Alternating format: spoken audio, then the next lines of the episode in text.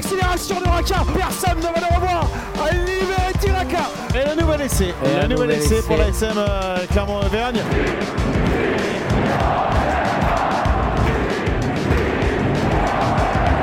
Salut et bienvenue dans l'épisode trente-deux de la saison quatre du podcast Ici Montferrand, avec aujourd'hui autour de la table Manu Caillaud, Didier Cros et Christophe Buron. Messieurs, bonjour. Bonjour, bonjour à tous. Salut Martial. Bonjour à toutes, bonjour à tous et bonjour Martial. La question du jour, bonjour Didier. L'A S M Clermont a-t-elle retrouvé de l'allant dans son jeu après la victoire bonifiée face à Brive samedi au Michelin? Xavier Sadourny, l'entraîneur des arrières, et j'ai écrit l'entraîneur des avants, l'entraîneur des arrières, a notamment déclaré euh, on a fait par moments des choses intéressantes, j'ai trouvé un peu plus d'allant dans le jeu, nous avons réussi à mettre de la vitesse, autant de séquences que l'on voyait un peu moins ces derniers temps. Alors est-ce que vous êtes d'accord avec ça? Est-ce que l'A S M a retrouvé de l'allant dans son jeu? Manu, à ton un, avis? Un peu plus, mais pas convaincu encore hein, quand même. Peu, c'est un peu dubitatif. Didier? Il y a eu des, cho- il y a eu des choses, mais qu'il faut évidemment relativiser eu égard à la qualité et la densité de l'adversaire. Il faut tempérer. euh, Christophe, sur la même longueur d'onde ou... Oui, oui. Enfin, c'est, c'est oui et non. C'est-à-dire que c'est une équipe qui est portée sur l'offensive, on le sait, qui marque des points. C'est d'ailleurs la meilleure attaque de, de ce championnat. Mais le, c'est, le jeu de mouvement reste encore très insuffisant mmh. pour moi. Alors, je, je vous vois quand même assez euh, dubitatif, ou en tout cas modéré, on va dire prudent. Euh, j'ai quand même l'impression que l'essai de Raka, celui de Fritz Lee, même le, le premier essai de, de, de Moala sont le fruit quand même de, du jeu de passe. Oui, mais euh, en parlant de Moala, il y a quand même les exploits individuels, euh, les performances du joueur. Moala, son accélération... Euh, Euh, efface toute la, toute la défense sur une défense qui était à ce moment-là euh, arrêtée euh, euh, et sur le dernier essai bah, il y a sa puissance, bon, il y a le soutien de ses, de ses partenaires, mais euh, ce que je retiens surtout c'est, c'est les approximations qu'on peut, qu'on peut voir par, par moment sur, sur certains lancements de jeu. En fait, le, pas... le dernier essai, il n'y a pas de soutien, il est seul avec quatre ou cinq ah, oui, brivis oui. sur le dos et personne ne l'arrête. Il y a, a, bah, a Fritz Lee euh, euh, qui arrive à un moment donné oui, pour qui arrive, le, voilà, ouais, mais, bon, mais, c'est... mais c'est lui qui fait tout, c'est enfin voilà c'est tout. Des, exploits, euh, des exploits individuels. Je trouve que dans le, dans le jeu de mouvement, encore une fois, peut-être qu'il y a des intentions, oui, il euh, y en a, mais on, on, c'est pas l'A S M d'il y a, d'il y a encore euh, quelques mois, euh, quelques saisons, euh, où on voit pas mal d'approximations encore dans, dans le jeu euh, clermontois. Il y a eu des intentions, ça c'est vrai, mais il y a, il y a eu des passes un peu plus, plus dans le timing, plus, plus dans le rythme, on a senti ouais. que c'était un petit peu mieux, ce qu'ils appellent les fameux skills, parce que c'est vrai qu'il y a une époque, là, on voyait des passes tomber, enfin des, des ballons tomber en pagaille,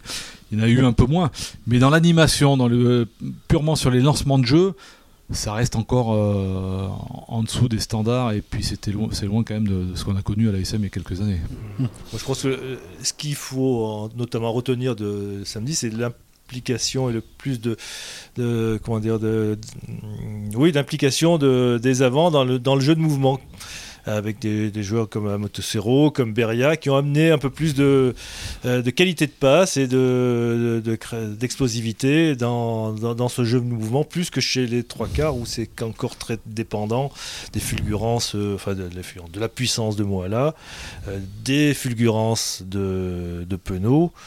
Euh, y a pas encore derrière, euh, y a, mm. derrière, il n'y a pas encore vraiment un véritable, euh, une patte, quoi, fait quelque chose qui, qui se dégage. Euh. Mais en revanche, oui, devant, j'ai trouvé qu'il y avait des choses plus intéressantes avec des joueurs qui faisaient des passes. Bon, laissez, le premier essai de Moala, c'est Beria qui fait une passe, bon, dans, dans le bon timing.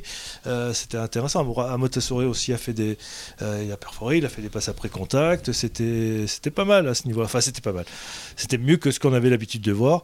Il euh, faut dire euh, aussi, c'est que le profil des joueurs euh, titularisé le permettait plus que quand il euh, euh, y a la Vanini, mais inversement euh, euh, la contrepartie c'est que dans les phases de conquête euh, Clermont était moins bon quand même. Mmh. Christophe, c'est oui je suis d'accord avec Didier, mais là où c'est, là où c'est les joueurs dont il parle apportent quelque chose, c'est que ça euh, Beria, Matossero notamment, c'est que c'est, ce sont des porteurs de balles donc qui ont permis de jouer derrière la défense tout simplement, donc après c'est C'est, c'est la première base du, du jeu de mouvement, c'est-à-dire qu'il faut jouer, euh, il faut mettre le, l'adversaire sur le reculoir. Oui, et ces joueurs-là, ces joueurs-là ont porté, ont porté des ballons. Il bon, y, y a Fritzi qui le fait, Vamina l'a fait aussi un peu, euh, à, quelques, à quelques reprises. Et c'est vrai que quand, quand, quand Clermont a dans, dans son pack ses porteurs de balles, alors euh, qui permettent de, de franchir un peu plus, et si ça, si ça libère vite derrière, ça, c'est vrai que c'est beaucoup plus, euh, beaucoup plus facile de, d'envoyer du jeu derrière. Et c'est ce qui s'est produit sur ce match.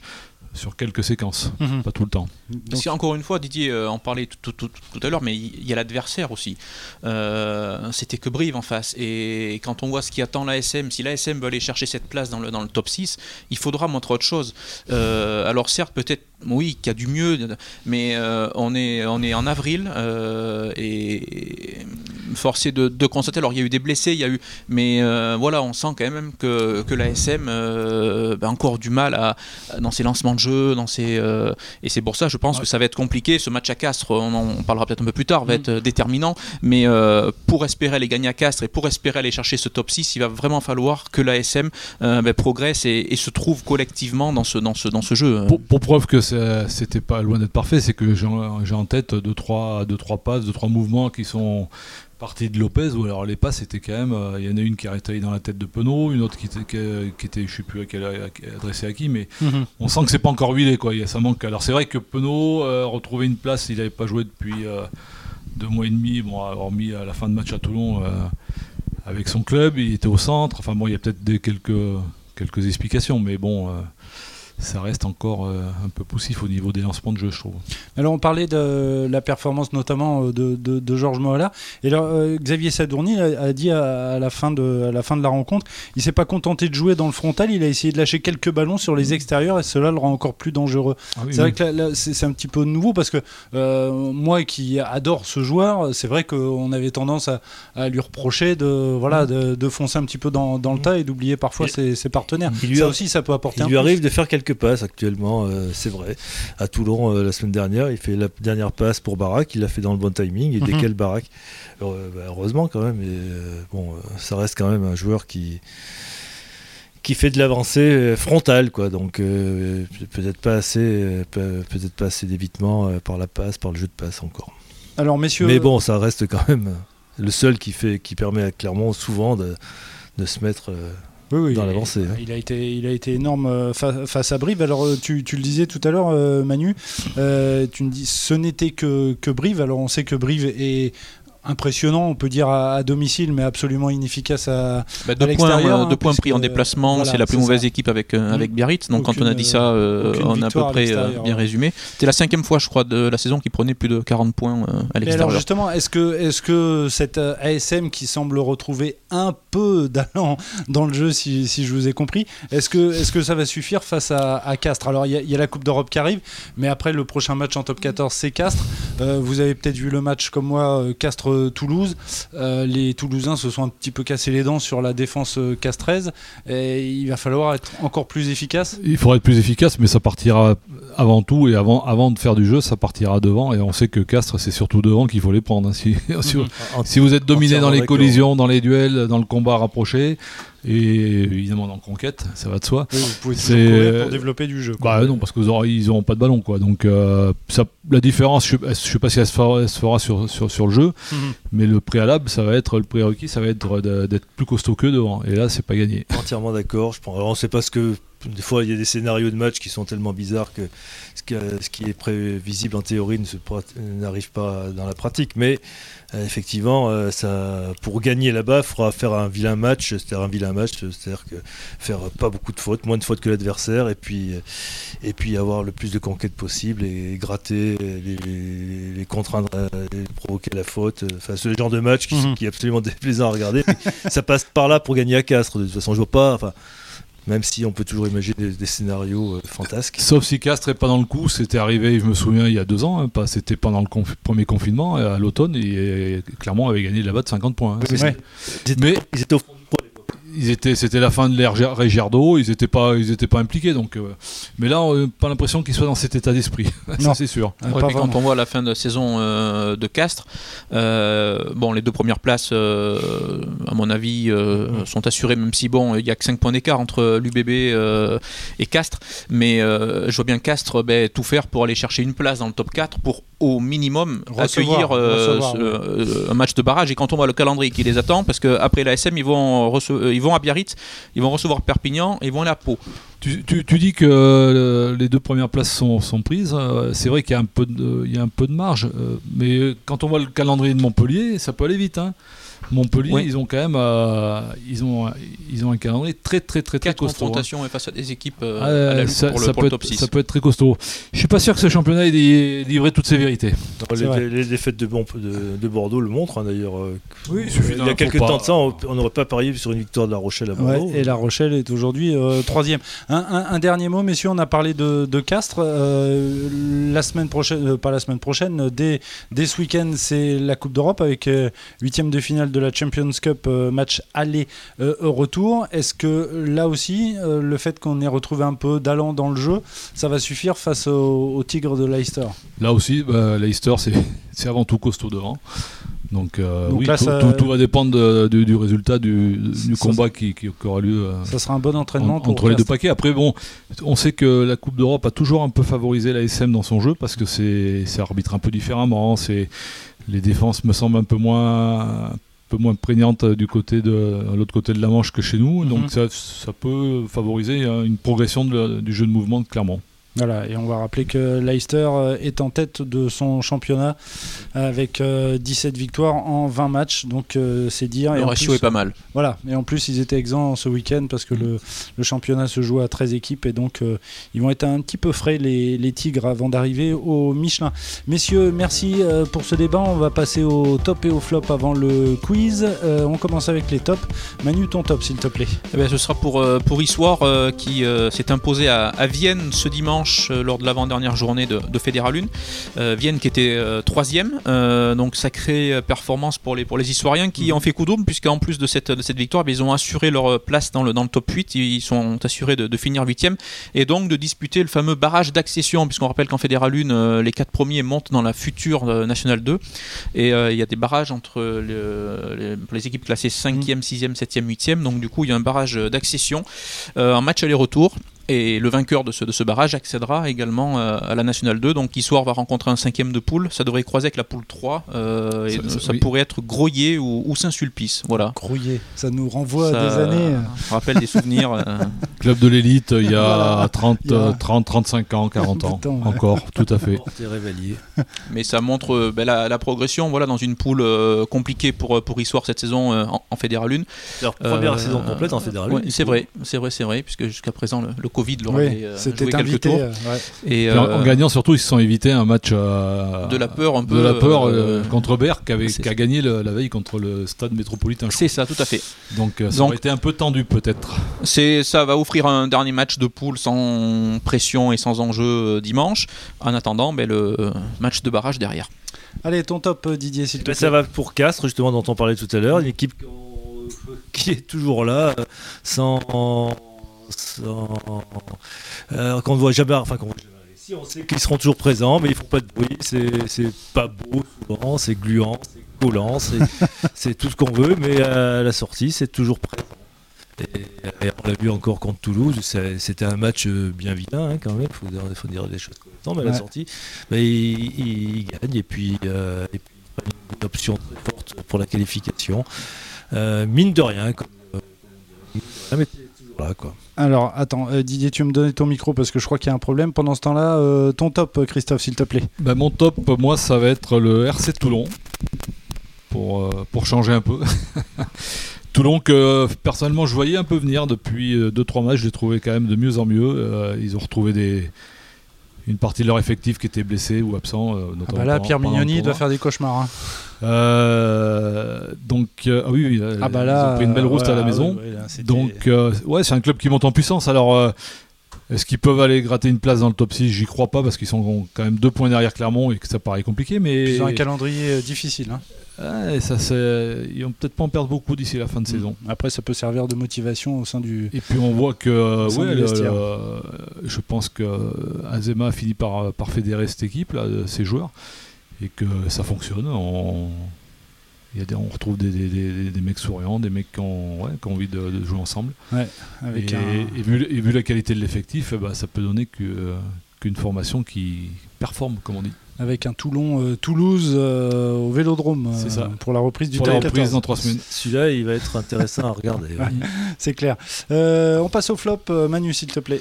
Bah, mon flop, euh, ce sera pour les joueurs blessés, euh, joueurs qui se sont blessés samedi euh, lors, lors du derby. Alors avec des images. Euh, euh, une expression qu'on utilise souvent mais qu'on n'aime pas forcément ouais. voir, mmh. notamment pour euh, Guillaume Galtier, le centre briviste qui est resté de, de longues minutes au sol. Hein. Euh, on a vu que les, que les soigneurs avaient euh, pris leur temps ouais. euh, suite, suite à un choc. Hein. Euh, et, euh, sa tempe est venue heurter le, le, le genou de Judicaël Cancorier. Euh, et du coup, bah, il a été, euh, il a perdu connaissance. Ouais, donc, euh, il est, il est resté en observation euh, à l'hôpital. Euh, donc voilà, un match qui a laissé des traces côté Clermontois aussi, avec la sortie de, de Damien Penaud euh, qui s'est blessé à la cheville, sa cheville qui est restée coincée là sur un plaquage de d'holding. Il euh, y a la Rangera également côté côté Brévis, Giorgazé, Douglas. Euh, donc euh, voilà, même si techniquement on n'a peut-être pas atteint euh, des sommets, euh, bah, c'est un match qui, qui aura laissé euh, quelques traces. Mmh, une Brive qui affrontera euh, les Saris. Euh, en... C'est Challenge ça, Cup. Tout à fait. Euh, ton flop, Didier, s'il te plaît, j'espère que ton micro marche. Vas-y. Mon, to- mon, mon flop, je vais l'adresser à M. Christophe Urios. Non, bah, je crois que. Là, je lui attends, on va, ouais, on va, parce que là, il y a un problème avec ce micro. Vas-y. Je vais adresser mon flop à Christophe Urios, l'entraîneur de l'U B B, qui bon, a mis une petite clacounette, une, un petit soufflet à, à l'entraîneur de, de La Rochelle, Ronan O'Gara. Bon, c'est pas très malin, c'est pas très fin, c'est pas très tout ce qu'on voulait, mais bon, il a, il a quand même trouvé le moyen de se, d'essayer de se justifier en, en conférence de presse avec sa, avec sa gouaille, avec son, son parler par, particulier. Il aurait, il aurait mieux fait de, de dire qu'il avait pété les plombs et qu'il regrettait son geste au lieu d'essayer de justifier, dire que finalement il, c'était normal, enfin, bon, c'est du grand n'importe quoi, c'est du Christophe Urios qui a encore fait son numéro, son show. Il, il est un peu victime de sa marionnette, monsieur Urios, maintenant, donc bon, alors, stop. Vi- quoi. Visiblement, Ronan O'Gara ne respectait pas sa zone technique. Oh, le pauvre malheureux. Non, c'est... je, je n'essaie pas de, de justifier euh, la, le comportement de Christophe Urios. Euh, Christophe, ton flop, s'il te plaît. Ben, mon flop, ça, c'est aussi, un, enfin, c'est pas un entraîneur, c'est un dirigeant qui lui aussi a l'habitude de faire quelque chose dans des one-man shows. Euh, c'est le président de Biarritz, euh, monsieur Aldiger, mmh. qui a fustigé ses joueurs. Euh, il a parlé de honte et tout après la défaite euh, sévère oui, encaissée à, à domicile. Il a dit qu'il y avait des joueurs qui étaient... Qui, qui, euh, je me souviens plus, c'était face à Pau, c'est ça ? C'est contre Pau, ouais. ouais.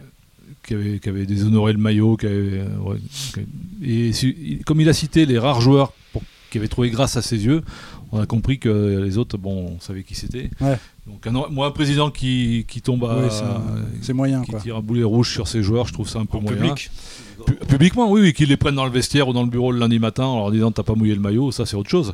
Mais là, publiquement, quasiment les nommer en disant que c'est une honte euh, qu'ils ont déshonoré le maillot de Biarritz. Mmh. Ouais, c'est pas, c'est pas très digne d'un président. Messieurs, merci pour ces tops et ces flops. Euh, on va terminer rapidement avec le, le quiz. Euh, alors, je vous propose euh, le jeu des couleurs. Euh, la, la saison dernière... Non, hey, les gars, vous tapez pas sur le micro, s'il vous plaît. J'ai on n'a pas l'image, mais en couleur, c'est pas mal. J'ai, j'ai déjà plus de tympan à gauche. Alors, bref, euh, le jeu des couleurs. La, la saison dernière, euh, on avait joué avec le rouge et le noir, en hommage à Jeanne Masse. Hein. Pour les oui. plus jeunes, euh, vous allez voir euh, sur YouTube. Ch- chacun ses références culturelles, Didier.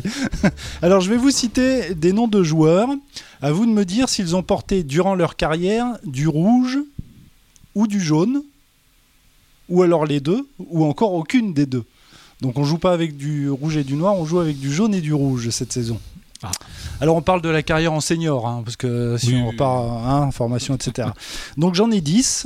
On va commencer avec Damien Chouli, à votre avis ? Les deux. Les deux, bien joué Manu, les deux, puisqu'il a joué à l'A S M, donc le jaune, et à Perpignan. Donc euh, à Perpignan, il y a du rouge et du jaune, si je ne m'abuse. Euh, deuxième c'est, nom. Non, c'est pas du rouge, c'est du sang. Pardon. Sang et or, monsieur. C'est vrai. Elvis Vermeulen. Non. Euh, jaune ou rouge ? Ah, pardon, jaune, jaune, oui. Je crois que oui, oui, jaune, jaune, effectivement, que jaune. Puisqu'il a joué à, à Brive et à l'A S M. Et euh, Manu, tu me confirmeras, à Brive, il n'y a pas de jaune ni de rouge dans, dans les couleurs de Brive. Non, ils sont restés dans les, les télés des années cinquante, c'est, c'est que du noir et blanc. Ça, ça s'appelle du chambrage. Alors... C'est, c'est la Corrèze. Hein. Toi. Ils n'ont pas encore la couleur. Oh là là, ouais, ouais. Euh, troisième nom, Alexis Palisson. Jaune ou rouge ? Rouge.